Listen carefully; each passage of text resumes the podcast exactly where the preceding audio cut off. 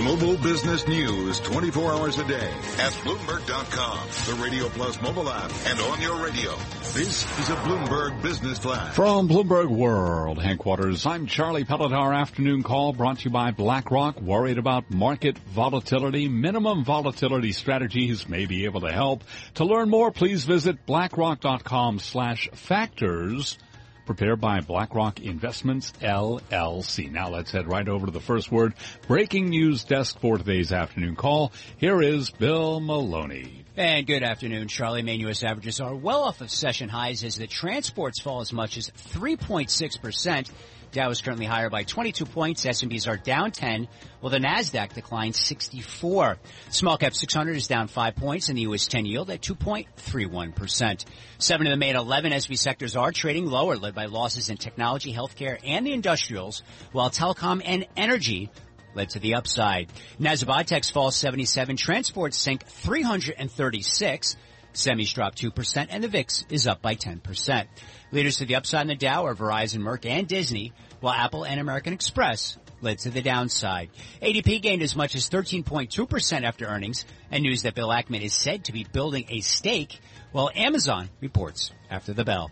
Live from the first breaking news desk, I'm Bill Maloney. Charlie? All righty. Thank you very much, Bill. And to hear live breaking news over your Bloomberg, uh, type squawk, S-Q-U-A-W-K on your terminal. I'm Charlie Pellet. That's a Bloomberg Business Flash. Thank you so much, Charlie Pellet. You are listening to Bloomberg Markets on this Thursday. Cory Johnson, Carol Massar right here on Bloomberg Radio.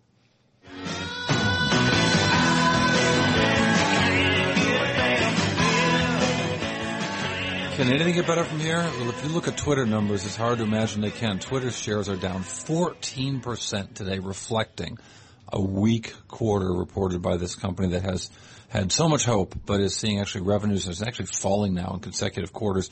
Sarah Frier covers the company so well for us at Bloomberg News. Uh, she's kind enough to join me here in our 99.1 studios. I'm sorry, uh, and, and I said that our 960 studios out here over the San Francisco Bay. Where am I? Where is she? She's right here. Uh, Sarah, what's up with this company? They can't add users. Hashtag bummer, right? Right. I, I mean, this is just the the perennial issue with Twitter.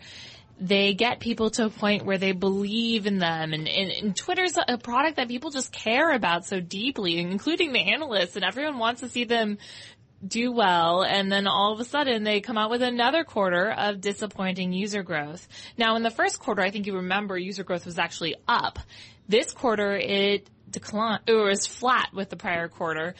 And that shows that, you know, there, there wasn't a trend there, that, that the struggle is continuing. And the struggle is real. Did you just go there? The struggle is real. And with revenue, uh, you know, Anthony Noto, COO on the call, former tried, CFO, former, former CFO, analyst, former Goldman Sachs analyst, really tried to um, hammer home this point that that because revenue was down 5% this quarter as opposed to 8%, that things were improving, that it was an inflection point.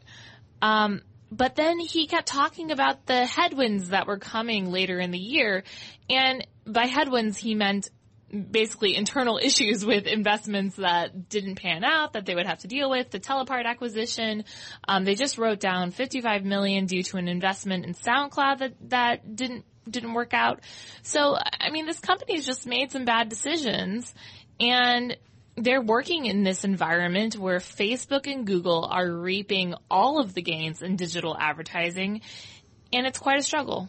I don't understand though.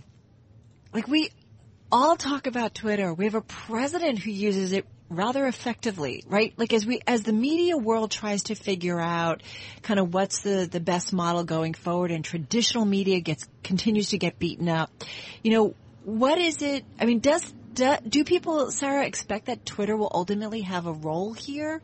Um, you know, a much more substantial role, a much more substantial financially role, you know, productive role. I don't know. I, you know, what you're bringing up is, is what people have such a hard time wrapping their heads around with this company, which is that is it is so much a part of the of the yeah. political zeitgeist of the culture of the world.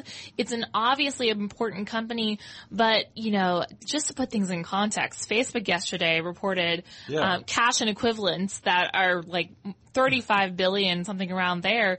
That's equivalent to the market values of Snap and Twitter combined and then some.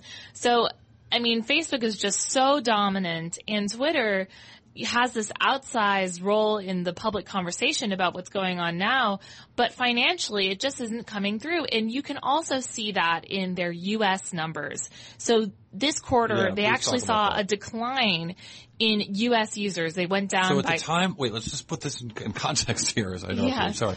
At the time that Twitter is seeing, this is Carol. I'm actually walking over to be closer to Sarah so I can wave my arms with excitement. That at a time when the president is using Twitter and making it the, the most talked about media platform, arguably in the country, that same country is going away from Twitter. their U.S. advertising revenue declined in the quarter, and users were down by two million monthly active users for for the U.S.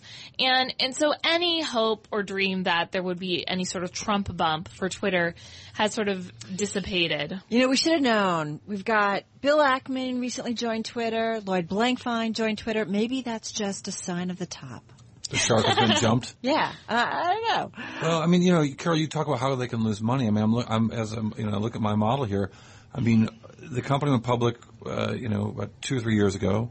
Um, they've had gross margins, just the basic cost of what they sell, go down every single quarter uh, in the last uh, uh, now more than two years. So the business is on a sequential basis. Gross margins used gross margins. Just just forget like the cost of like Right. R and D or or stock compensation or, or stock comps included that. You know, uh, sales and marketing, G and A, just like having to keep the keep this fancy cafeteria running. It's a lovely cafeteria.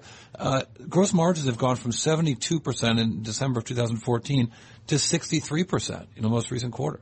So they're spending a lot more money just to get the tweets out there. And they're trying to reduce their spending too. I mean, they've cut a lot of their R&D spend. They've tried to spin off businesses that were not contributing to their mission of uh, being the destination for live. So Vine, for example, was was uh, wound, wound down, and and you know this company says they're on a path to profitability. Uh, that this goal of the year is to be on a path there, but if you look at the numbers, they're just so far from getting there. And yet they still have what over 300 million. 328 million For now. monthly active users, but and they point to the DAU daily active user growth, but they don't actually give us any numbers to what they back said, that what up. they said is our daily active users are better, but trust us because we're not going to tell you what they are. yeah, they don't even say a proportion. They say up 12 percent. I don't know. I'm on every day. It's getting beat. I know. We love it. We love At Cory TV, she's at Carol Massar. What are you, Sarah? On At Sarah Frier. She's at Sarah Frier on Twitter. She's Sarah Frier here in person, and I'm grateful for that. Sarah Frier from Bloomberg News. Thanks for coming by. I appreciate Thank it. you. You listen to Bloomberg Markets on Bloomberg Radio, otherwise known as at Bloomberg Radio on Twitter.